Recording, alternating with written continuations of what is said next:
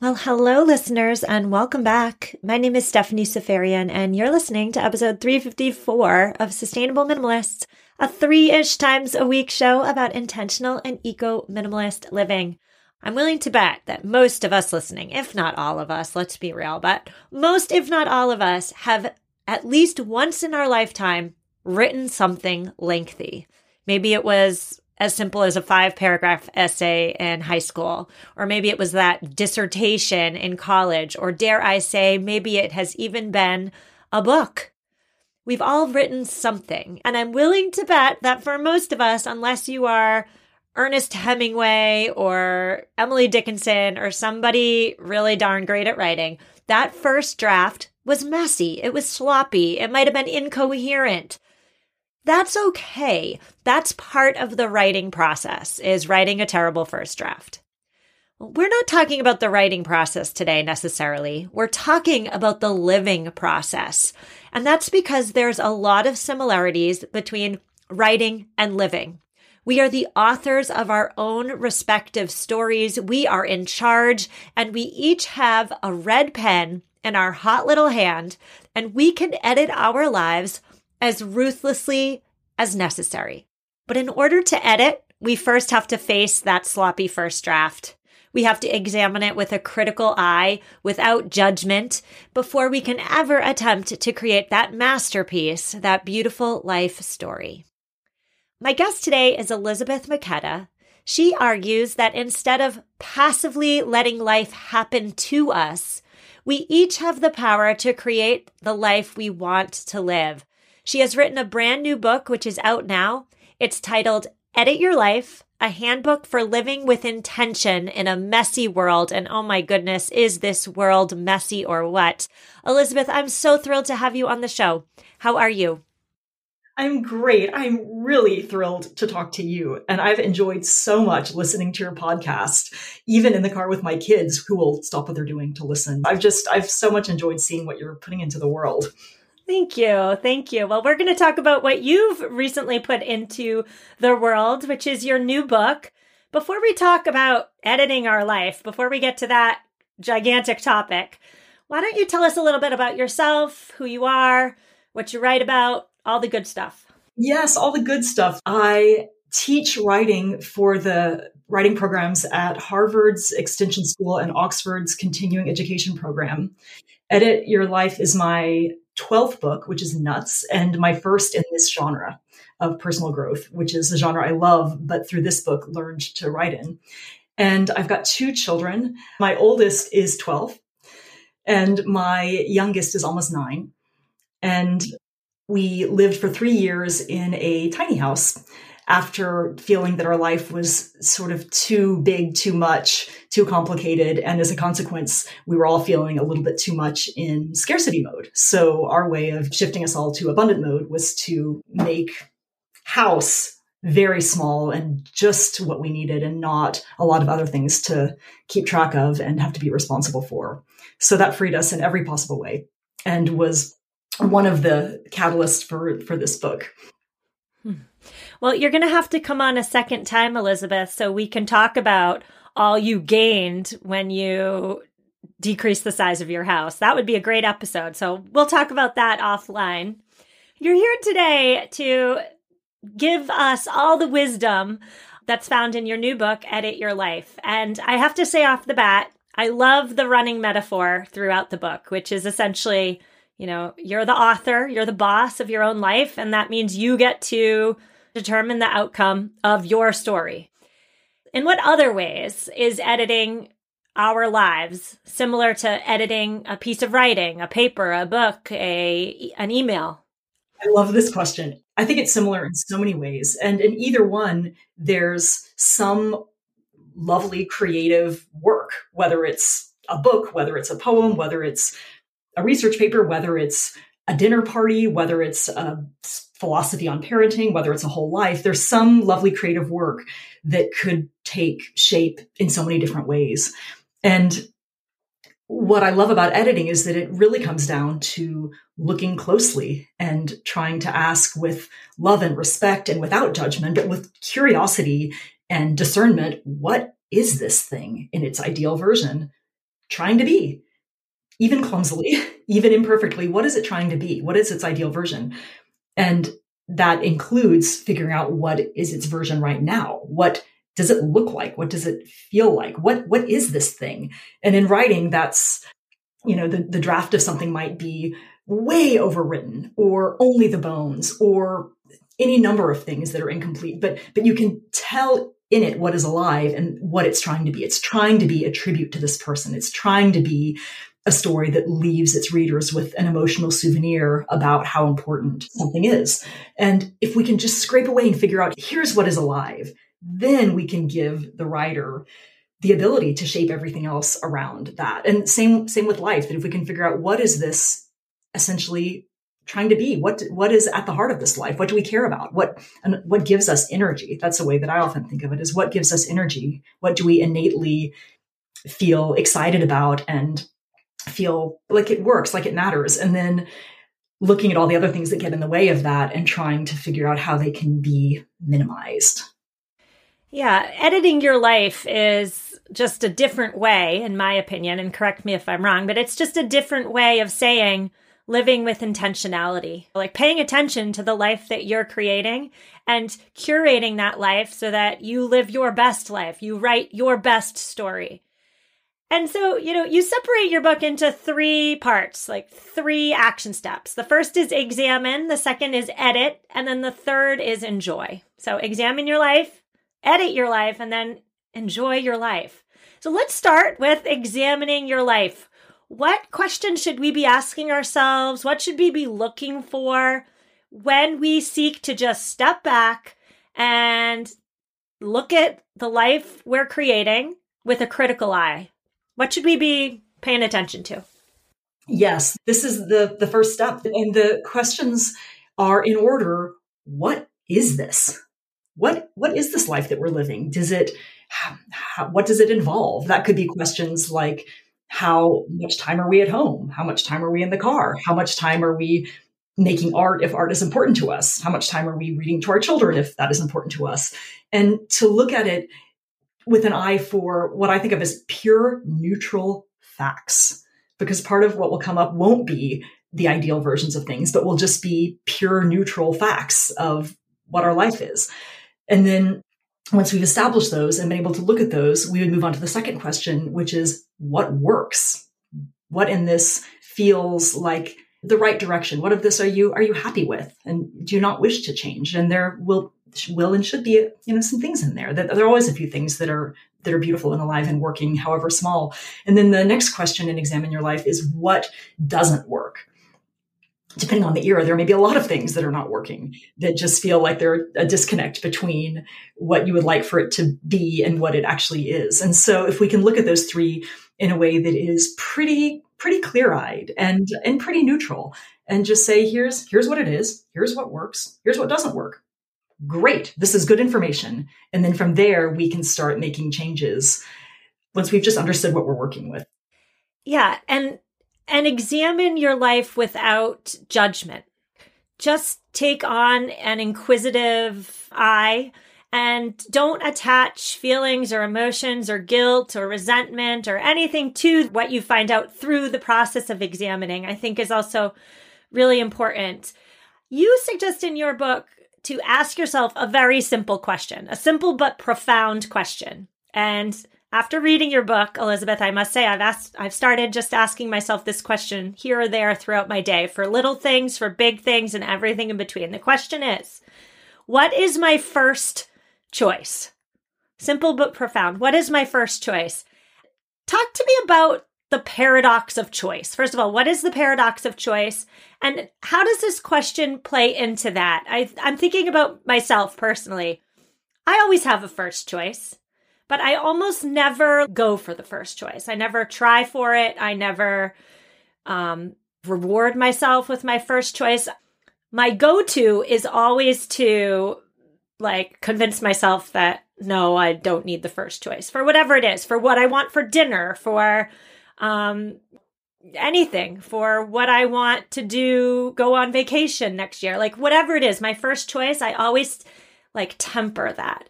So, talk to me about the paradox of choice and why we should all be asking ourselves What is my first choice?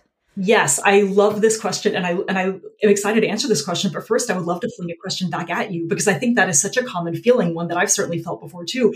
Why do you think it is that that you and I and so many people are tempted to temper our first choice? What do you think is the psychology there that makes a first choice feel so somehow scary? So I've been asking myself this question as well, Elisabeth, and I think a big part of it is sociological. Like a woman is supposed to be selfless and put everybody else's first choices before her own. I think that comes into play a lot in my life and in my house. And so my quote unquote purpose, and I don't believe this, but I act this way, actually, I really do, is to facilitate everybody else's first choice. And my wants then often get pushed down Yes, I think that makes a lot of sense and feels very familiar and makes me think about a eureka I had when I read this incredible book called The Mother Daughter Puzzle. She uses this phrase that just gave me the chills, which is a form of inherited sexism that inadvertently mothers pass on to daughters, to daughters, to daughters by this very idea of, she gives the example of if you're in a comfortable seating place, often the women will sit in the least comfortable chairs to leave the most comfortable chairs presumably for somebody who's more worthy of them.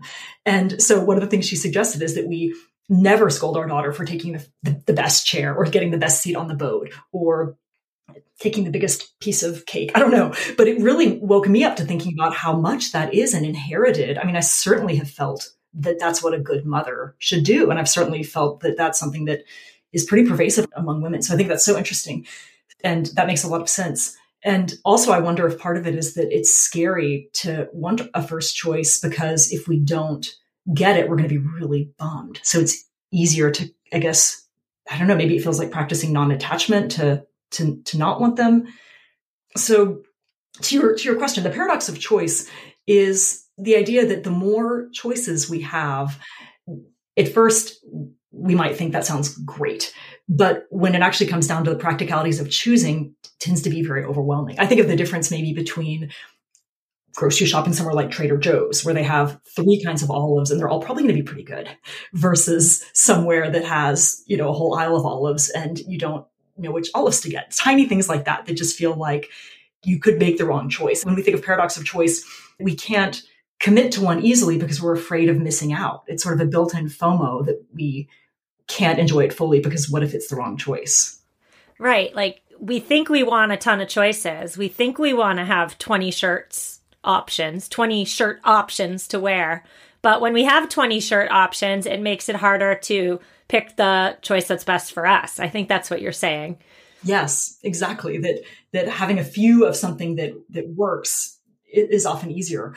So, yeah, so so the paradox of choice in terms of the first choices I think can be really can be a, a total paradigm shift, whether it's with books or clothes or activities or or foods, but to just look at this sort of wide spectrum of all the possibilities and identify this very very small amount that is relevant to us if we're choosing honestly and with an eye for what we actually want it really liberates us from a whole lot of of, of time and energy entertaining things that we don't actually want what I hear you saying there, Elisabeth, is ask yourself, what is my first choice? And then if the chatter comes up telling you all the reasons why you shouldn't go for the first choice, you shouldn't try to accomplish that goal, you shouldn't have that for dinner, you shouldn't this, you shouldn't that, shut the chatter down and go with the first choice as best you can. Is that correct?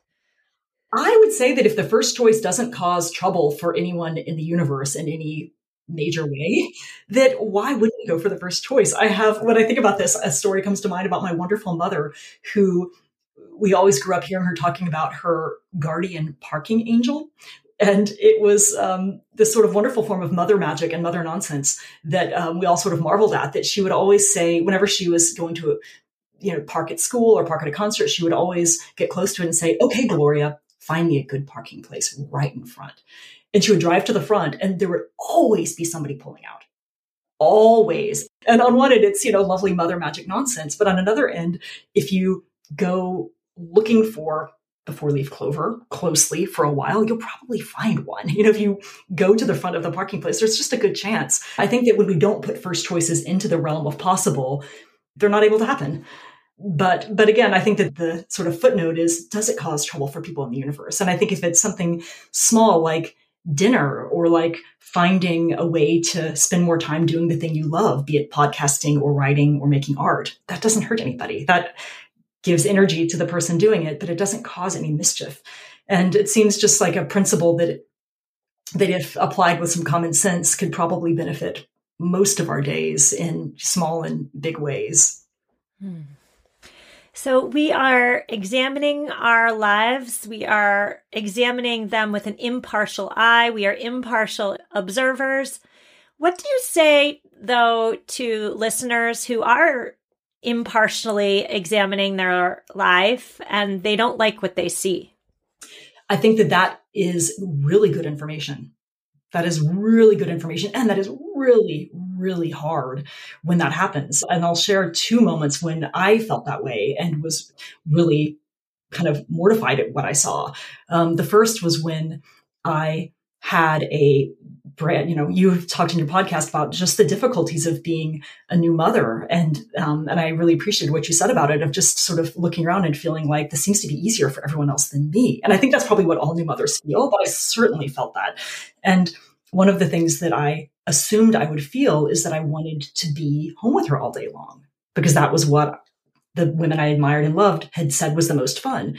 And what I found is that obviously I loved her and I loved being with her. And I also was hungry to work and I was hungry to write and I was hungry to have a little bit of time carved out to, to create my, my, my books and my work. And these, and for me, motherhood and, and writerhood came the same, the beginning of the same decade when I was 30.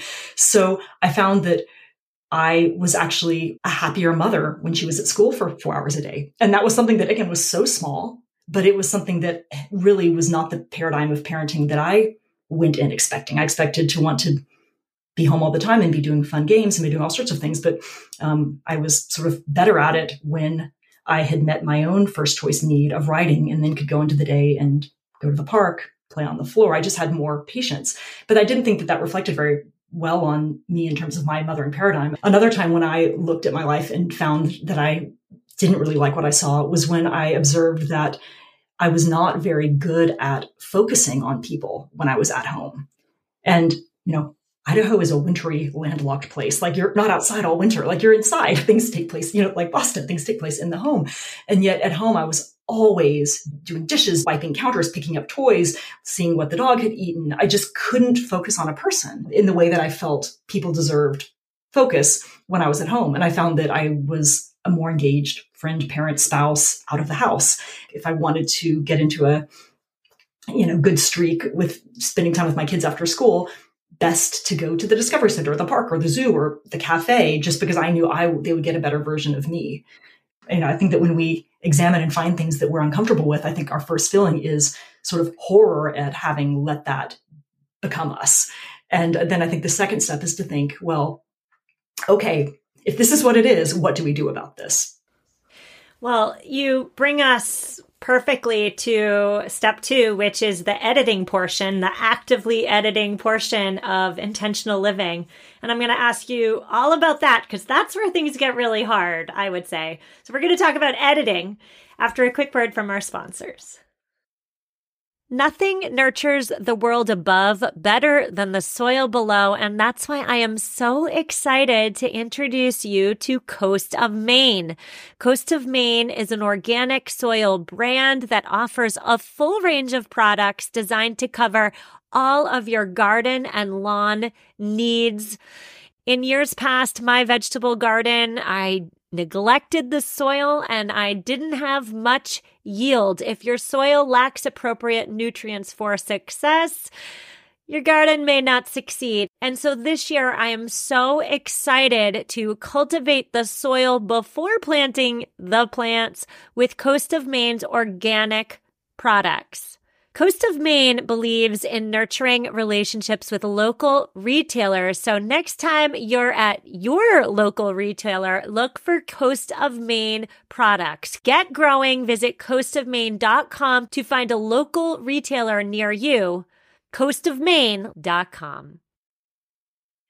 And we're back. Today I'm speaking with Elisabeth McKetta. She is the author of many books, but specifically we're talking about her new book, titled Edit Your Life A Handbook for Living with Intention in a Messy World. Before the break, we discussed the examination portion of intentional living, right? Like, so we have this life and we're looking at it. We're seeing what works, what doesn't, what flows, what doesn't flow, what's clear, what's murky. And now we're on to the editing part, the real action oriented part of living. You suggest in your book that we edit for clarity, for growth, and for generosity. Where on earth do we start and how do we do it?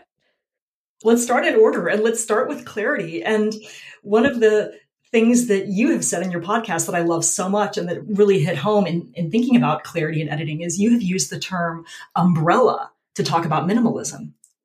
And I think that that's a wonderful way to think about any sort of intentional direction that we're living in, whether our organizing principle is minimalism or portability or frugality or whatever it happens to be freedom um, that if we can sort of think this feels good. This is going to be the thing the lens through which we make most decisions. All the tiny questions just become easier to answer if we know with some clarity this is the goal. This is what is important to us. This is what we're going to be willing to sacrifice for in terms of putting it before other things. Yeah, I just want to jump in there and say when you read a book, one book, one single book cannot be about everything, right?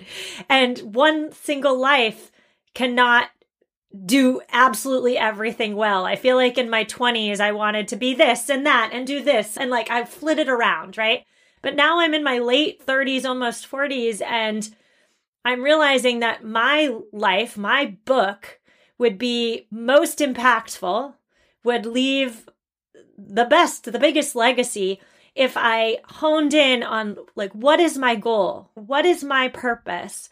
And make that be what my book's about. So instead of being about all the things, let's really get intentional about what I am best suited to do on this planet. Does that speak to you at all? Yes, I'm cheering for you from my seat. This is exactly what speaks to me. And Laura Vanderkam, who is an author I love, has described uh, humans as needing to have a few core competencies, um, and that I think this is wrapped up in that in this discussion as well. This idea that we're not going to do everything well, but there are a few things that only we can do. I've come to think of what are the things I would like to leave? What would I like written on my tombstone? What would I like to be remembered for? I have come to think of it as this sort of little, I don't know, geometrical shape, maybe a triangle, maybe a square, um, but of of the of a few different areas. And for me, it's it's work, love, and play. Like those seem like the ones that are big enough that they encapsulate all that I need to fit in them, but they take require different energy. And and answering those for myself, I've, I've come to think that in work, I want to write big stories that only I can write. And in love, I want to nurture creative communities. And in play, um, I teach, and I think of that as the absolute most fun thing. And I think that links my my love of people to my love of writing. And I want to nurture people who are going to create big, brilliant books. And that's really those three are really it. And then I need to obviously, you know, eat well and move sometimes. But aside from that, everything is negotiable and everything can can be off my list in some form or at least can fall after that. It's you know obviously i need to sometimes clean the shower but but if i'm doing those things every day if i'm nurturing my work and and if i'm nurturing my my students and if i'm nurturing my family like that's all right. That's a good day. That's a good day even if a whole lot of things fall through the cracks. And even if i do a little bit in each of those areas and they're sort of only lit up a little bit, that's still something. But I think having a few things like that really does take a lot off the plate and helps me certainly with what you were saying um, in one of your earlier podcasts about about abundance and scarcity that i find that when i don't identify just a few things that are really where i need to be putting my energy i feel that energy is very scarce and and is very scattered and so thinking through that that that question really helps put the energy where it can make the most difference. Hmm. And being okay with letting go of the aspects of yourself or the things you want to do that actually don't fit as you grow and mature. There was a time in my life I was sure, you know, I wanted to be a skydiving instructor. and like I was really gung ho about that. And it just doesn't fit these days with the person that I have become and continue to go down that path of this is who Stephanie is and this is what Stephanie's book, her legacy is going to be or what I want it to be, right? Skydiving is like out in left field. It doesn't fit. And it's about, I think, in the editing portion, saying goodbye to the skydiving instructor, Stephanie, and being okay with it and being and knowing that like that could be an interest, but it's not a core part of my story. I think that's what you're saying there. But where does the generosity piece come into play? How do we edit for generosity? Well, I think of editing for generosity as exactly what you're talking about, that thinking of the, the great work that is our life, who will it benefit outside of us? And I think that's the question that if we ask that question, which of course you ask through your work, through your parenting, through your podcast, through your book, um, that I try to ask through the things that I do, that it's just a single one step beyond this that feels like we're the, the, phrase that I use in the book is adding to the green, just adding to the world that will outlast us in some small positive way. Yeah. So I don't, I must say, like, pat myself on the back, I suppose, but like, I don't have those concerns personally. I feel like this podcast is my way of hopefully leaving a little bit of a better mark on the world after I'm gone. But there are plenty of people in my life who say to me often, you know, I don't feel like I'm making a difference, or, you know, my nine to five is just office drudgery, or, you know, I'm not living beyond myself. Do you have any words for those people?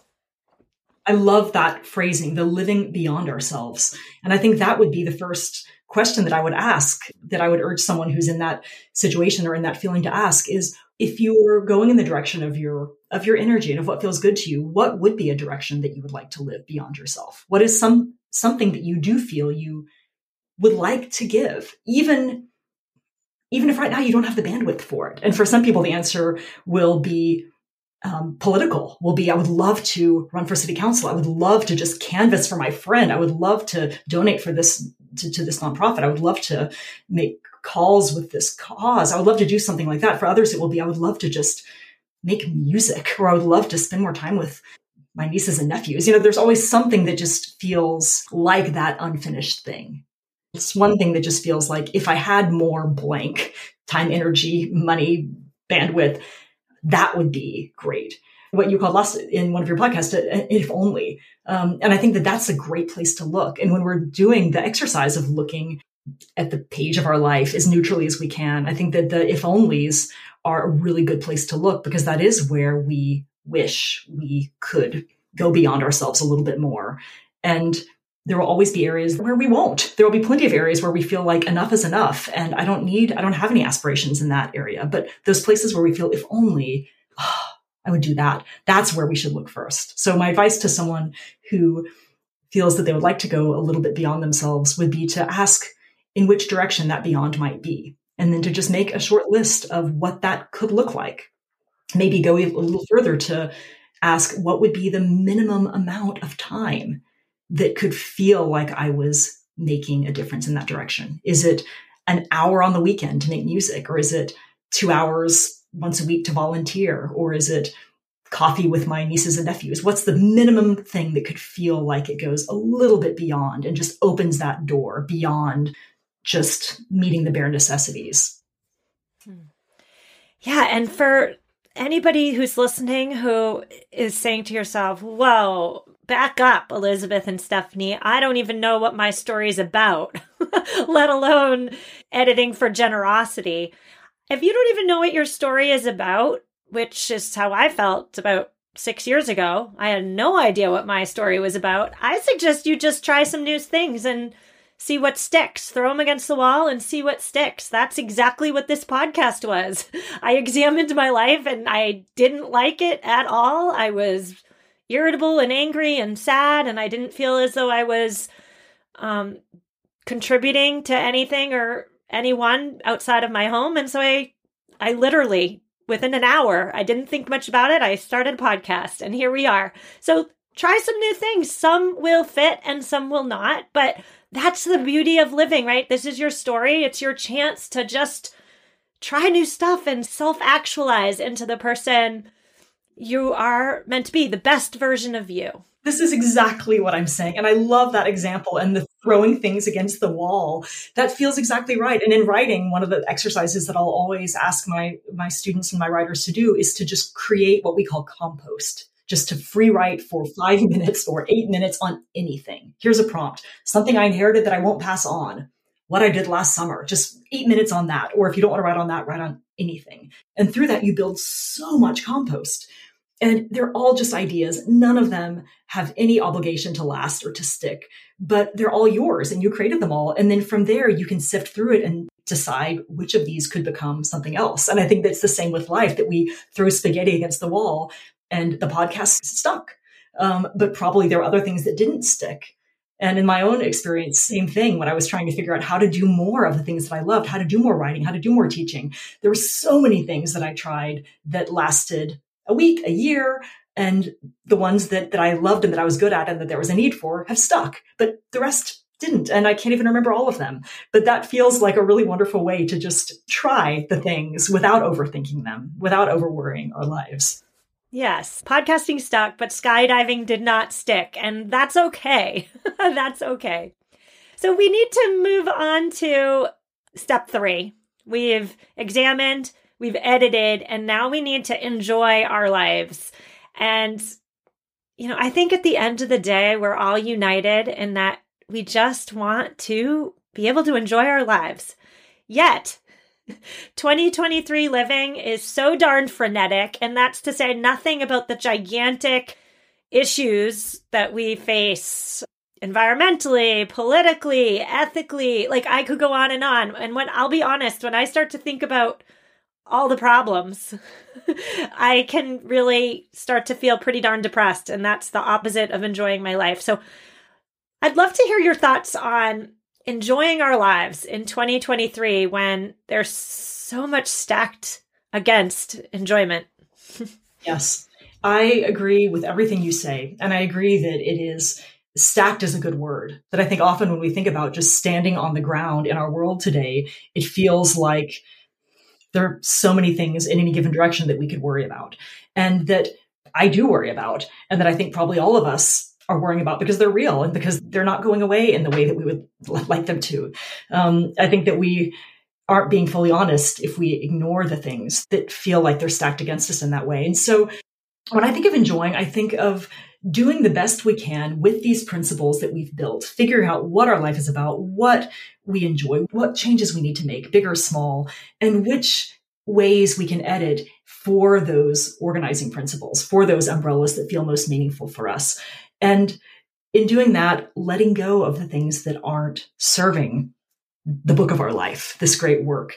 And that doesn't mean we'll never think about them or we'll never worry about them, but that we'll create some guardrails so that we keep our attention focused on the things that we do want to double down on and that we do feel we can make a difference with and that people who we do who who do need our love in an active way and and need us in a way that's not you know not our frazzled pulled apart selves, but when we're present, when we're there. And I think that the best, the best advice I would say for, for enjoying is really to double down on that one thing or those, those few things and try to touch those energy sources every day or as often as we can. And I think that's often the best that we can do for an ordinary day.